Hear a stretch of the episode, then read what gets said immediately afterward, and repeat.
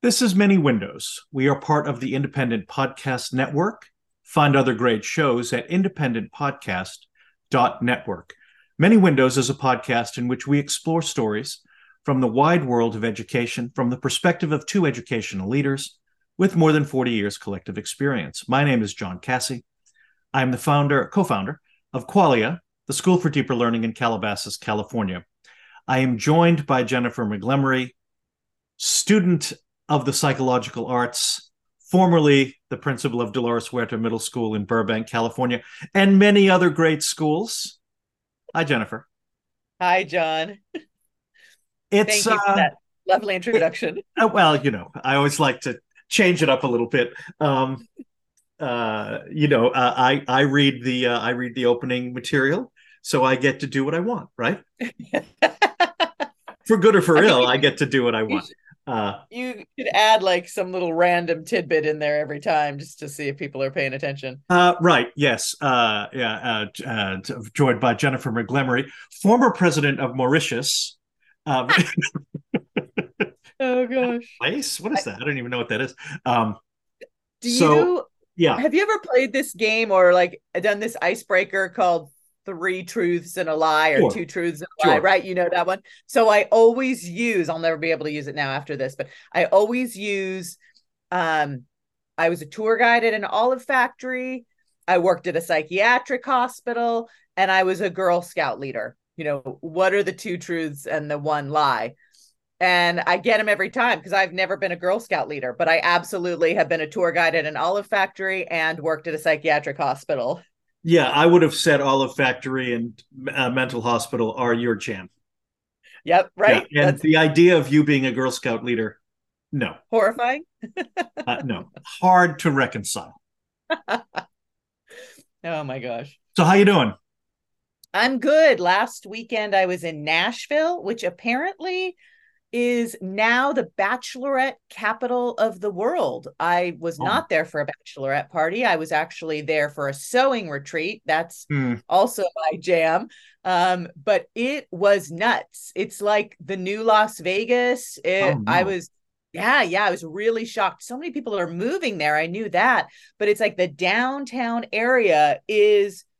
I mean, I think we walked down the main street is called Broadway, and we walked down Yes. there, you know, like two in the afternoon to go get lunch, and there are just a million people on the streets, and there's those those little um uh, buses where you bicycle and drink at the same time, and Right, you know, party buses, Party bars. Yeah. all those kind of things. I was just like, whoa, okay. Huh. And that was Huh. the first and last time I went to Broadway. And um, but there is there's lots of great restaurants there. There's a really cool area called the Gulch that um, is actually apparently uh, really expensive apartments. My Uber interesting. driver said he has a two bedroom apartment. He was he's we drove by. He's like, that's where I live. I have a two bedroom apartment, fifty two hundred dollars. Per what? Yeah, right. A month? Yeah, yeah. Oh so God. it's like it rivals, you know, New York, LA, San Francisco, some Nice. of the areas. Yeah, so really your Uber driver's got a five hundred five thousand two hundred dollar a month apartment. His wife is Oh, like some sort of, you know, head of a healthcare sure. organization. You're right. So right. he Yeah. says Okay. he talked the entire time. And I said to my friend afterwards, I was like, because he's like, Yeah, my wife, I just go in the mornings and on Saturdays, da, da, da, da." and I'm like, Yeah, his wife is like, please get out of here. Right. Go and talk to people in your Uber and leave me alone for some quiet time on the weekend. Because all you do is blah blah blah. Right. yeah, yeah, yeah, Yeah, yeah. exactly. Wow. Yeah. Uh, my um my Nashville experience uh, was different. I went to Vanderbilt uh, for a for a weekend like maker thing a couple Mm, of years ago, and it was dead. Right. Um, Mm. before COVID. Right. And Vanderbilt's right downtown. Right. Um, you know, for me, uh, my strongest uh, memory of Nashville is always feeling uh, like uh, you know, like Sauron is going to come and eat me because of that building, the AT and T building, I think it is, which strongly resembles Barad-dûr from Peter Jackson's Lord of the Rings movies. It's like, oh my god, that's like that's the Eye of Sauron. Yikes! Oh my gosh, yes. Yeah. So they all the locals, I guess, call it the Batman Building. Uh yeah, yeah, that tracks. Which I get like during the daytime, yes, but I came in at night and oh, like yeah. absolutely, it looks like uh, the Eye of Sauron is watching you. Yeah, full stop. Right, it couldn't be anything else. Yeah. but we're not talking about Sauron today. What, what what's on the agenda, Jennifer? All right, I think this is our last um, episode in this series. We've been talking about different myths. Yeah. Um, and I jokingly suggested last uh, last episode that our next season should be you know a true crime education collaboration uh where called you know crimes against students in yes. school um and honestly like today's episode could almost be episode 1 for that season to give you a feeling of what I mean, I'm not really talking about actual crimes. So we're talking right. about cooperative learning or group work today. Right, right. And group work can be a crime against students. Uh, it can be yeah. something that we, you know, like all the things that we've talked about this season, well intentioned. There's there's an idea, there's a nugget of truth behind all of these things yeah. that if not executed correctly, is because produces the opposite result of what is intended. Exactly. Right. Right. That's where the and myths think, often are. Right. That yeah. That y- y- sure. Let's explore this idea, but you have a very narrow window or a narrow lane to drive in where it's going to be effective, and you've got lots of things that you're probably doing that are not effective, right? Yes. Yeah. Yeah.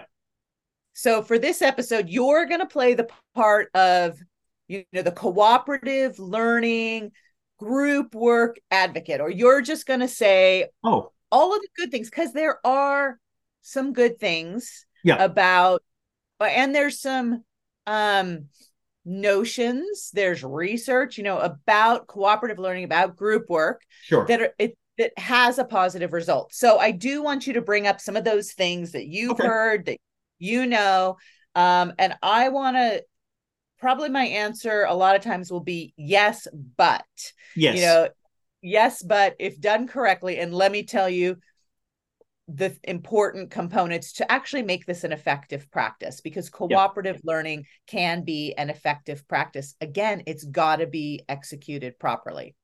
Right. Okay. So I shared with you, I just emailed you um, yes. an article that I found uh, from uh, Kagan, Stephen Kagan, that's just online and available to everybody. And it's a real quick little accessible. I'm going to pull a little bit from there, but I, I want you to put it in the show notes so that other people can go back, look at it, because it also at the end has some the directions on some practices that you can use, some yeah. what he calls structures, engagement structures that you can use. Yeah. And I want to talk a little about those today, but I want people to be able to have a place to go back and, oh, I don't remember exactly yeah. everything I'm supposed to do. So those will be in the show notes. But I'm going to reference uh, the Kagan engagement structures frequently today. Not that it's the only way, but there's some he is kind of the master in this area and there are some um, important components to cooperative learning that he has identified researched and um, that's that's going to kind of drive our episode today. So let's start john with what do you think is one positive thing about group work or cooperative learning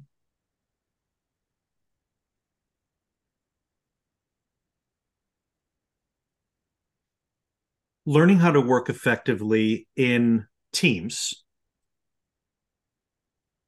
is a valuable skill to develop because students leaving high school are going to find themselves whether they go a uh, workforce, trade school, military, college, route whatever their route, they're going to be working in teams almost immediately upon leaving work.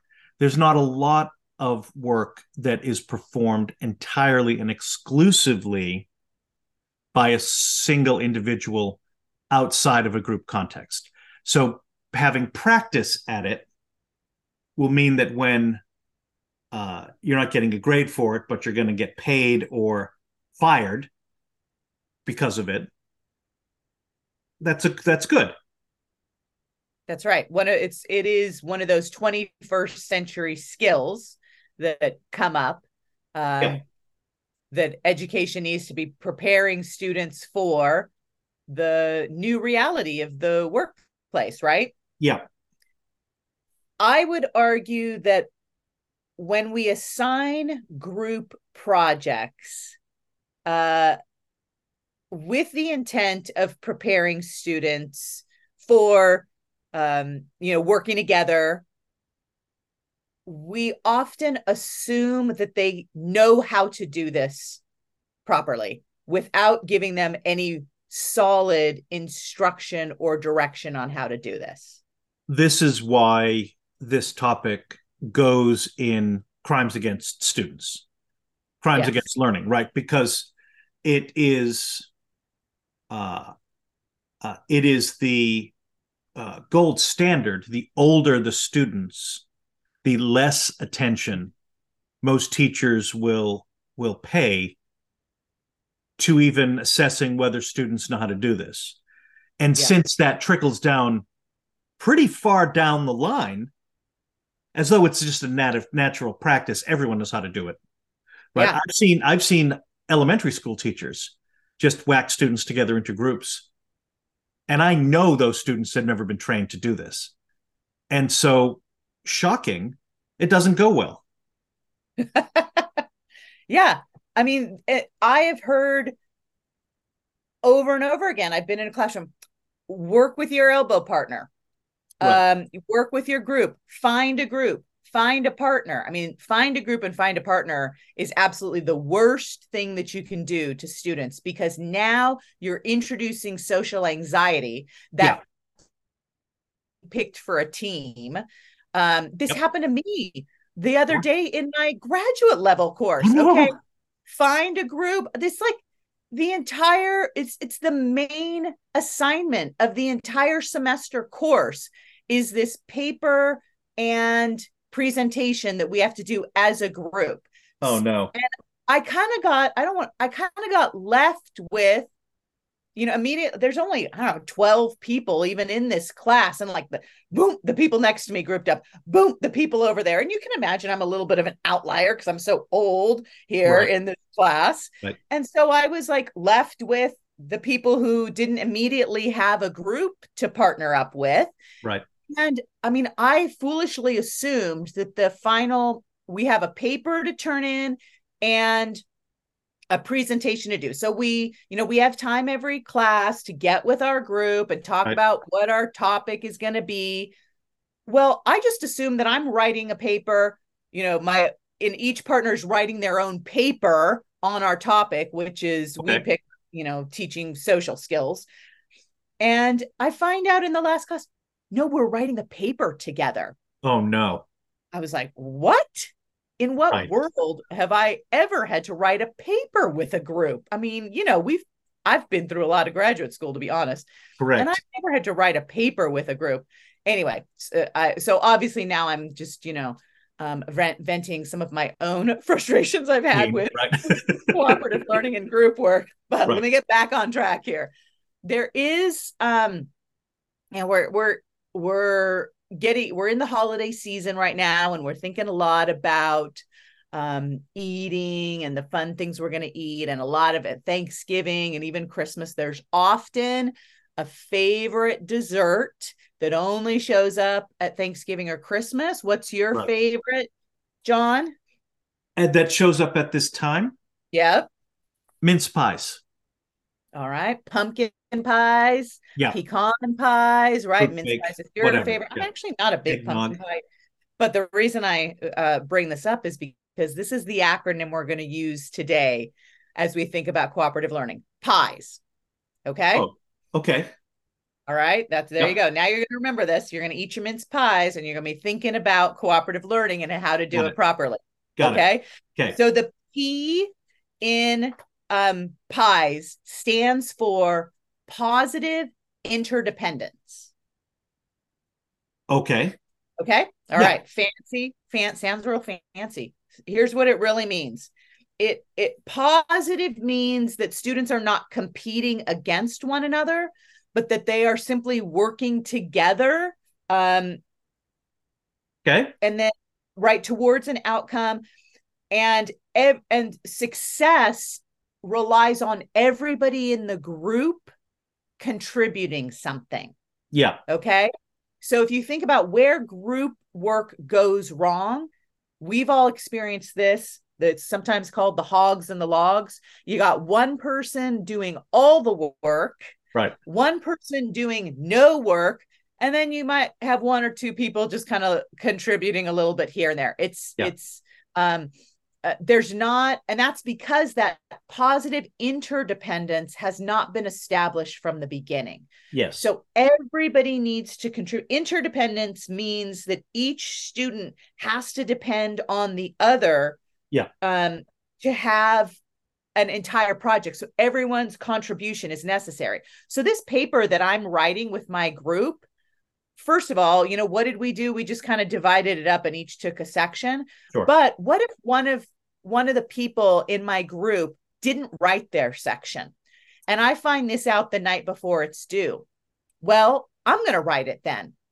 Because you know i don't want my grade to suffer because one person didn't do it. And there's always somebody in the group that'll do more because they don't want their own grade to suffer because of some knucklehead in their group right? Right. What what I often see, um, and uh, uh, and this is why I've sometimes used Myers Briggs, which we've talked about in past episodes as being uh, psychological horoscope, uh, you know, kind of nonsense, right? But it's helpful in this way, right? If you and I are paired, okay? And you have a working strategy, the way you do schoolwork, the way you do work, is to complete everything five days before it's due. And then you carefully polish it like it's a precious little nugget. And you would never in a million years ask a teacher for help or for extra time, right? Mm. And you think that that the work is done when it's completed five days early. And you're partnered with somebody who thinks it's due when it's due. If it's if that person hasn't done the work the way you do the work, you might conclude that the person isn't doing anything. When in fact, they're just working by a very different technique. Now, that doesn't mean that they're not going to leave you hanging at the end, but your own anxiety, because the group task hasn't been set up correctly, is going to leave you with days of anxiety building to panic. And then you're going to do a bunch of stuff that either you should never have done because it was coming in anyway, or it, the whole thing's a mess, right? Yeah. Students have to understand each other in the way that they work, right? And they ought to partner with people um, whose work habits are similar so that those things go away. Or the teacher can partner people with different types and then provide a scaffold for working so that both sides can understand how the other is working, right? So that when you're in when you're in a job, you better understand, oh, that person just works differently than me, right? Yeah, I think you know, setting up the group Yeah, is something that teachers need to spend a lot of time thinking about. yeah, In, rather uh, than none at all. right, right, rather than just and the younger they are, the More true that is.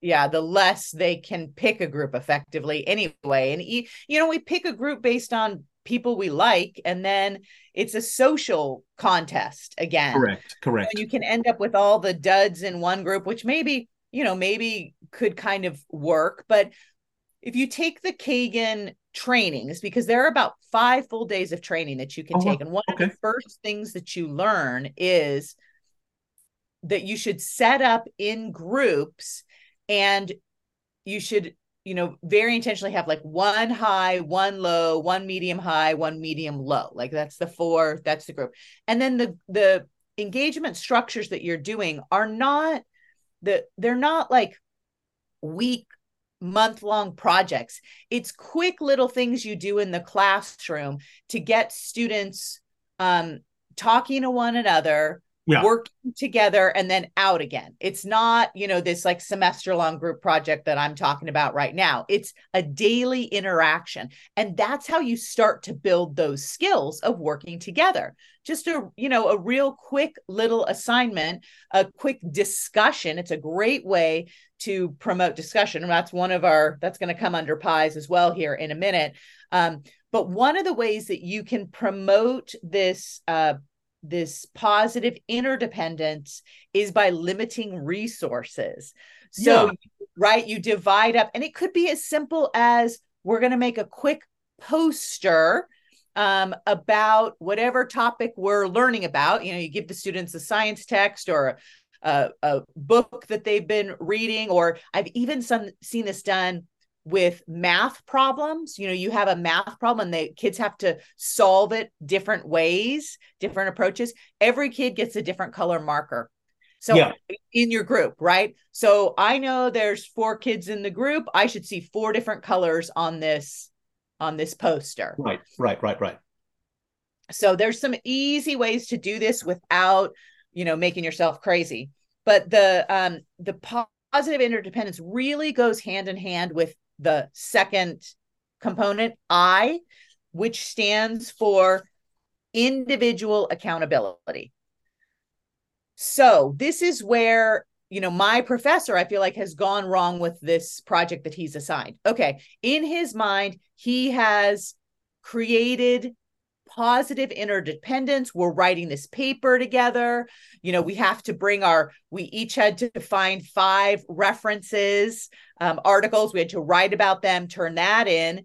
Um, and then we have to have 10 of those that we cite in this in this paper. And Okay. then we do a presentation together. Okay so yes I, he has really attempted to create this positive interdependence in our group but where it falls down is the individual accountability so there has to be something that the student performs on their own and this performance or product has to be seen by somebody Yeah.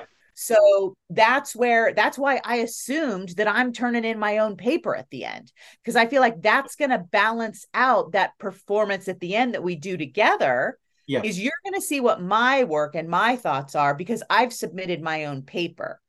Right. Whereas if we, the three of us, submit a paper with all three of our names on it, he doesn't know what I've done or the other people, you know, how much any one person has done. It's not equal. Um, so there has to be a way that you figure out as a teacher, or just that the students turn in to show um, and be evaluated independently and not always just this, you know, group grade. Kids, high schoolers especially, hate a group grade. Do you agree with that? Oh, yeah, for sure. Uh, yeah, high school students hate group grading. Um, I mean, and really, who can blame them, right? Yeah. Um, I don't want my, uh, you know, I don't want my performance evaluation or my my salary increase, you know, to be dependent on the fact that I'm an educator stuck in a department of, you know, old farts who don't want to try anything, and I'm an innovator, and my evaluator is innovative, right?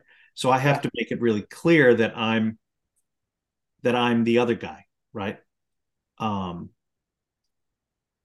you know, if you're going to if you're going to go down the road of the group group project group grade, okay, if you're going to do that, you should think twice about it. But if you're going to do it, right, then uh, the way that I have built that into a multi-month uh, course is that students have to after they've put their group together they have to write a group accountabilities contract Mm.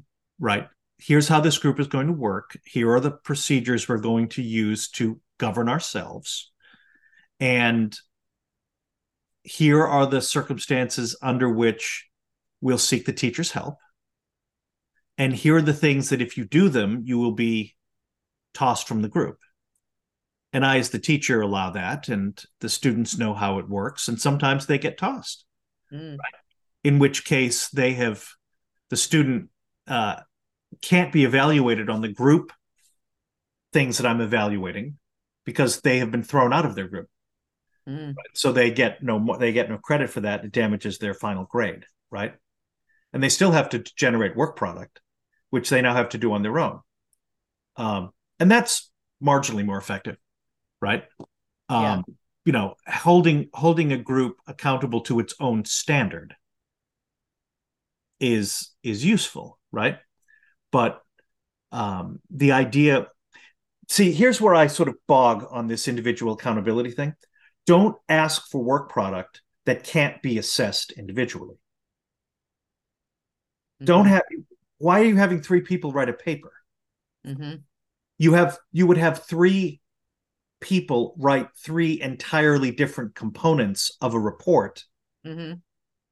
fine right but you'd never have uh uh uh y- y- you know a a a, team where you couldn't trace where it came from do that kind of work in a professional setting because you wouldn't be able if something was not right in it y- you know you wouldn't be able to you wouldn't be able to hold someone accountable. Right. right? And so that doesn't it it's not a good group work task because it doesn't represent what group work looks like in a university setting in a military setting in a uh, trade school setting uh, you know or uh, in the workplace. It just doesn't that's not what it looks like. Yeah. Yeah. just and it's as simple as having kids sign their name to the part that they did right? Like this is i i get it. My my professor doesn't want to read 12 separate papers. He's reducing his workload by uh reading three or four papers instead. Um which you know i don't feel great about but he could just have us sign our name to the section that we write you know? Um and with kids One it's much paper. easier. Yeah. Right. One paper one font three different colors of Yeah.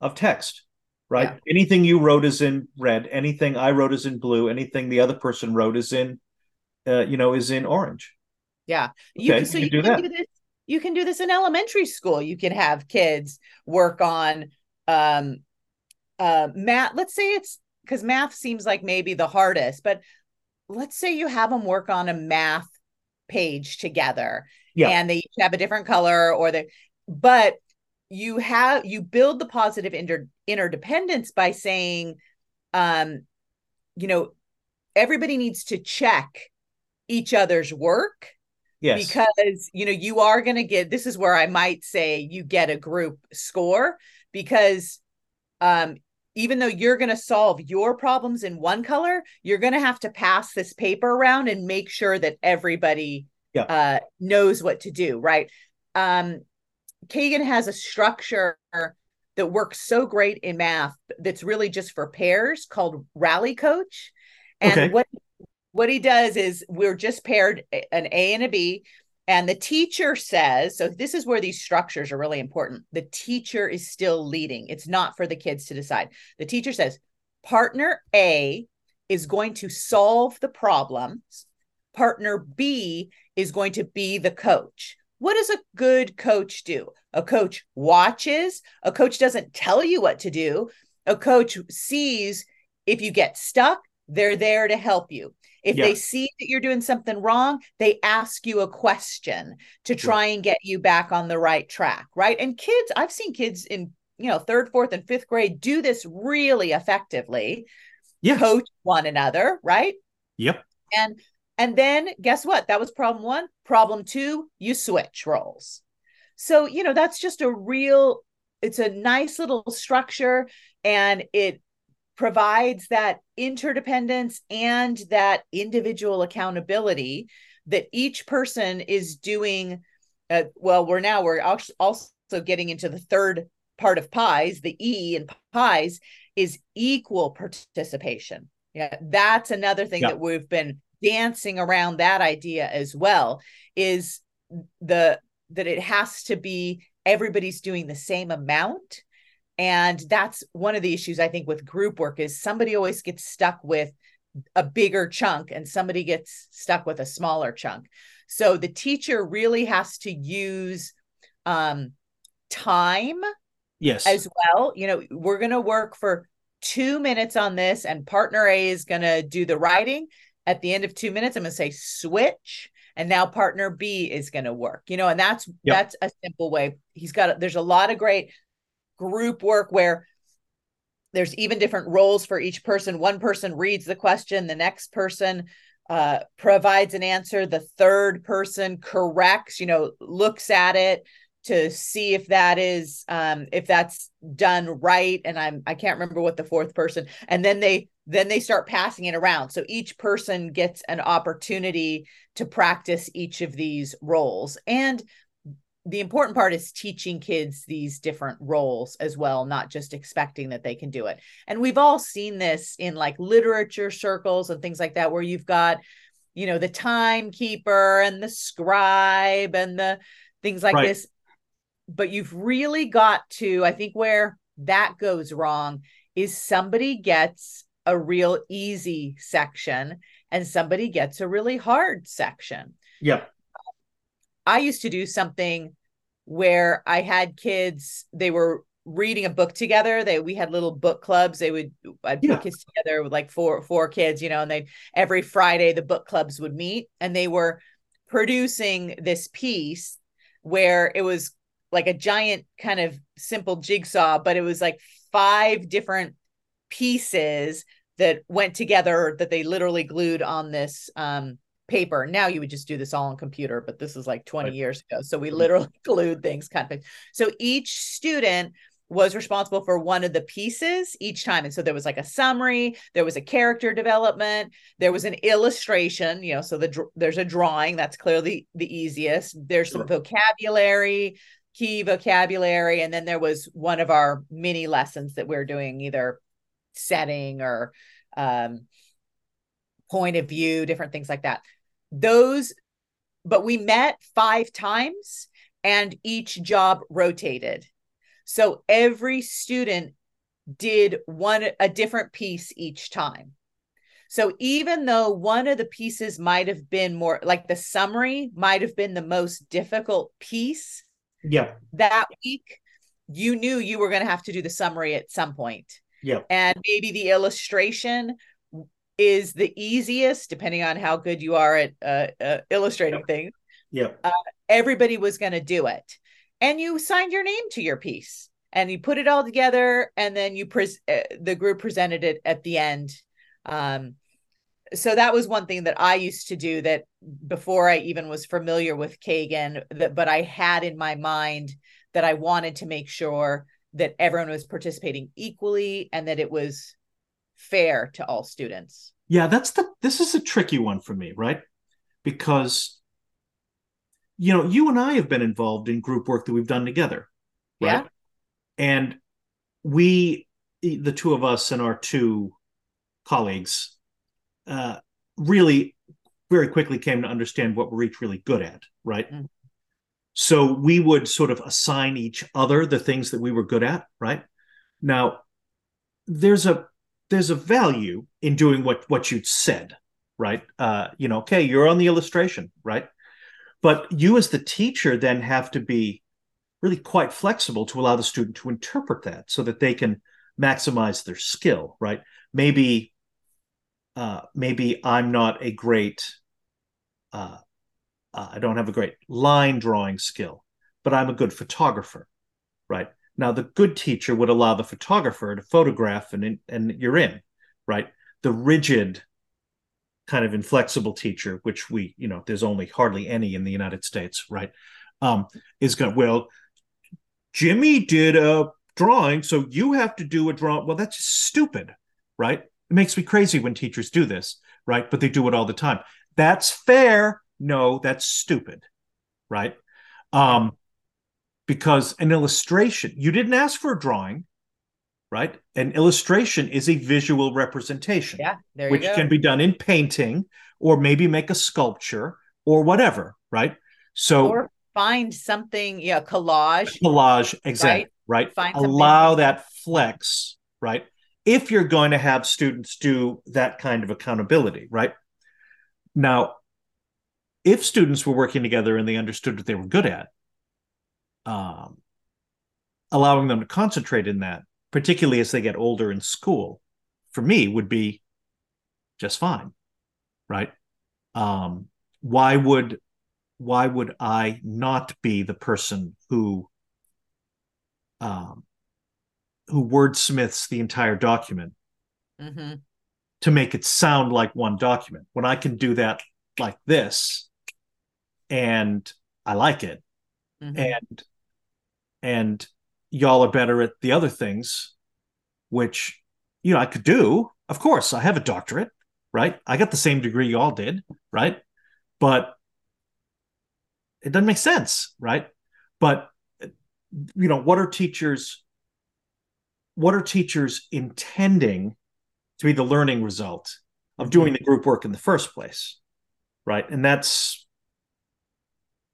that's frequently not not at all clear to the student to the learner like why am i doing this in a group right no reason for it that i can discern and i haven't been told and i'm not being assessed in any way that makes it look like a group so what's the point Mhm. Right. Whereas if you're reading in in sort of book groups, right? Like I, I have the same thing going on in my class this year right now, and the students picked picked books, uh, and you know from a list, right? Mhm. I'm going to have students in the you know who are working those particular books, you know, kind of work some problems together, because the questions that I'm going to ask them are only germane to them. So it has to be done within that group, if that makes sense, right? Mm. Like I can't ask Mhm. uh, a group of people reading, uh, uh, not reading the book The Black Swan Right, right. to interpret questions about the Black Swan. They they're not reading the book, right? Yeah. Yeah, that makes sense. Well, and I and again, that's that's kind of where where group work has gone wrong is when the teacher thinks I'm going to assign this to reduce my workload. Like you have to it's a lot of work. There's a lot of prep work to set it up correctly to do cooperative learning. And then on the end, you have to be able to assess each person individually yes, as well as you know if this is important to you you know a group dynamic and Yeah. with my example of each person having to do each component once the final product might actually be everybody now that you've all experienced each one you know you Yeah. you've written summary you've Yeah. done character you did it and Yeah. it wow we just discovered in our group we've got a great artist we've got someone who's a great writer we've got you know someone who's really got strong vocabulary skills so for our final we get to choose and we're going to play to our strengths right so that the thing that we present as our, group to the class we're going to lean on those skills and it was Right. through the process of everybody having to do each one exactly. that we discovered because you don't really know that yet and particularly in you know even k through eight Correct. You don't know. necessarily what Right. your strength is and you don't know the strength of your group yet particularly if you've just started working together so Correct. i think there is room for both of those things Oh, 100%. and I also think that if you have, you know, if you have some groups that um stay together, right? So this is Right. what Kagan will say is when you're setting up your classroom, you have a seating chart and you have your class set up in these groups so that you're Uh-huh. going in and out of them all the time and kids are getting used to working together just in short little mini assignments. Right. Right. And it then- be a two week drama. Yeah, so then they if you do assign something, but most of the Kagan structures are really meant to be a 5-minute activity. Right. Yeah. In and out, in and out, in and out. Yep. There's some great things that he has because the so the final the s for PIES is simultaneous interaction and this is what i think is the brilliance behind these structures is we all have been in the classroom where a teacher asks a question to the class and one person answers and asks another qu- question and you've got three kids who are doing 80% of the work, right? Like the just answering the the discussion work. I'm talking about a discussion, right? Yeah, yeah. And you've got 75% of the kids who are like sitting back saying, "Thank God these kids are answering all the questions and taking the pressure off us." That's not simultaneous interaction. So if instead you have two even the the pair share, you say turn to your elbow partner, right? Discuss this question. Person A is going to start. Again, we're taking all of the like, what is a time waster? Oh, who's going to start? And then you're going to have hmm. a time. You've got person A, you've got 30 seconds. Go. I put a timer up. Bing. Person B, it's your turn. Switch. You put Yeah. the timer up. Go. That's how you structure these interactions so that everybody in the class, it's a hundred percent participation because everybody's, you know, 50% and then 50% talking at once. Yeah. And all of these little engagement strategies, of which he has created easily 50 different ones for different scenarios, um, super effective in just getting that that participation from everybody in the class and not allowing kids and i would love to see more of this in high school you know it might feel Oh, yeah. a little bit like elementary-ish but i've been in so many high school classes where kids have got their head down on the desk and they're Totally. it's like that's because you're not requiring engagement from them. You're not giving them things that they have to then talk with someone or do with somebody else. And if you Right. have thought through and problem solved how to have the individual accountability and the equal participation and the um, positive interdependence on everything that you give, then nobody's angry when they're asked to work with somebody else because you've thought through all these potential pitfalls. Right. And if you've done it effectively, the students have experienced the lower stakes version Yeah, yeah, yeah. of this over and over again. And so it becomes like a, a it's routinized, like, yeah, of course, it's fine. Right. Mhm. And you know, you've you've done each of the you've explained what the PIES concept is.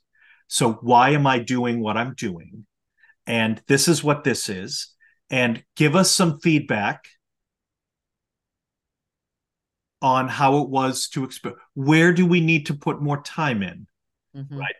um, have I created sufficiently individualized work products Yeah. so that you So feel good about them, right?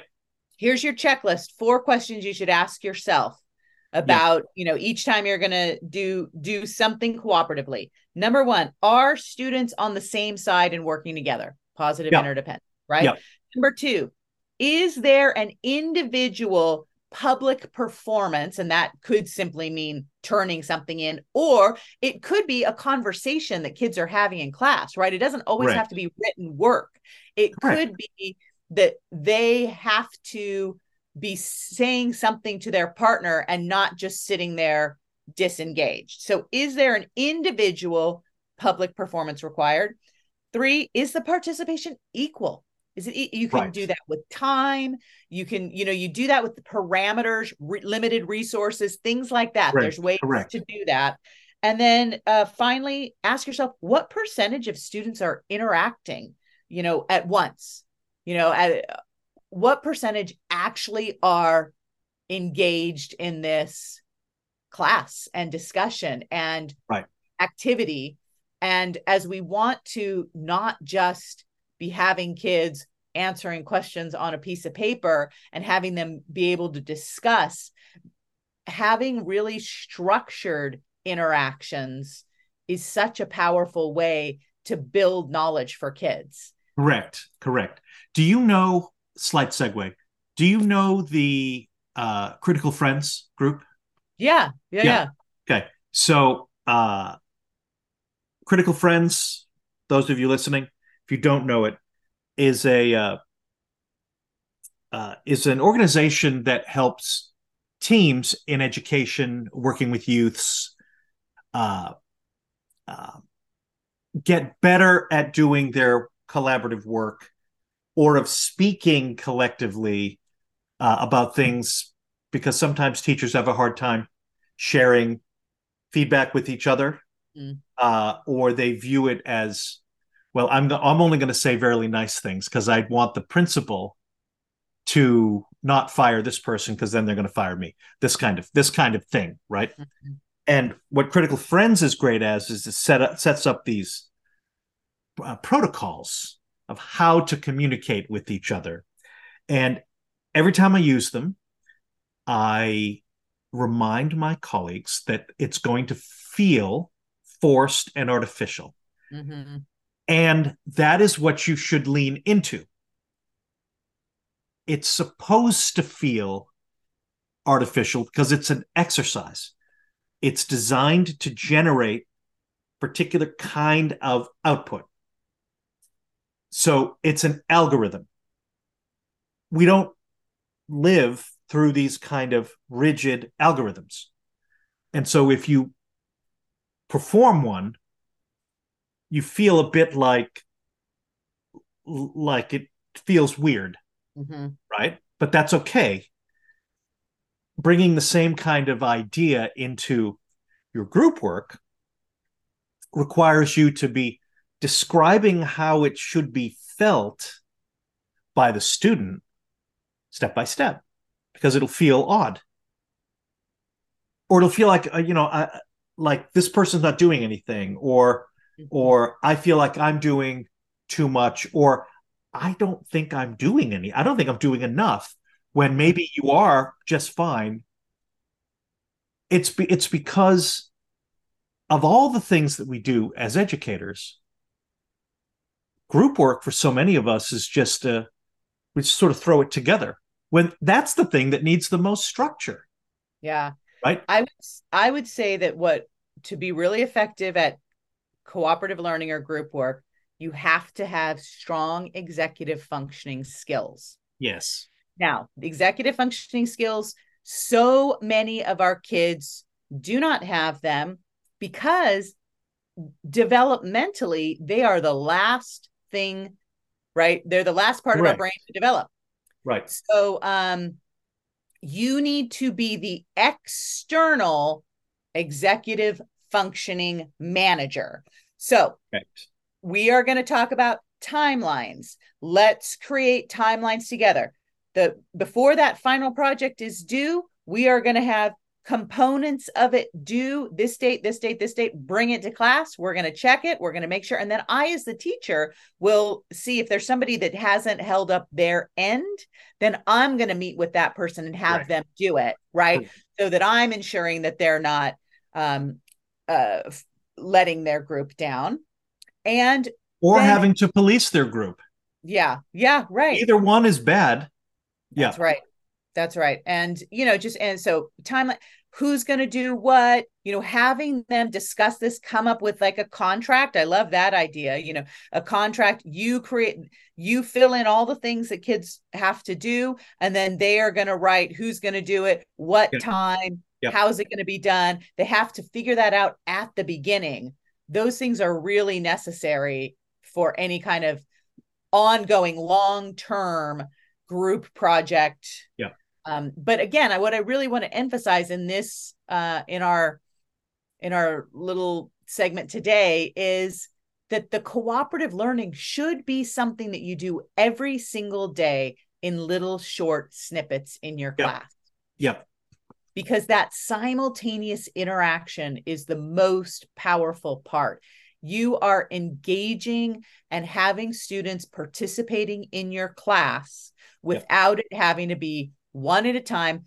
Me, student, back to me, student back to me as a teacher. No, we put it to the students and have them like I don't know. Have you ever um, been in a classroom where like everybody has this note card and on one side is a question and the other side is an answer this is like i've seen this as a, a studying technique for a, test like a social studies test so all right who's got question number one or maybe i'm the teacher i have question number one uh, you know which uh, ancient civilization um, right right you know invented uh, uh, dynamite, right? And then everyone looks at the back of their card to see if they have the answer.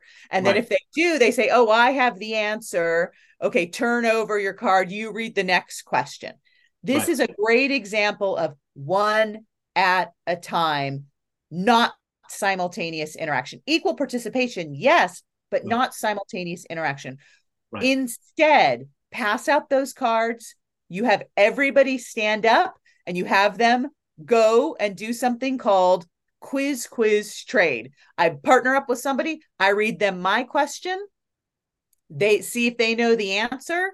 If they don't, I tell I have the answer. I have a question and the answer and I quiz them and then they quiz me on their question and I and then we share the answer and then we trade cards. So we're not just saying the same question over and over. So I have the question about which civilization created dynamite. You have the question about, you know, which civilization um, started in uh, the Fertile Crescent. Fertile Crescent, right? yeah, sure.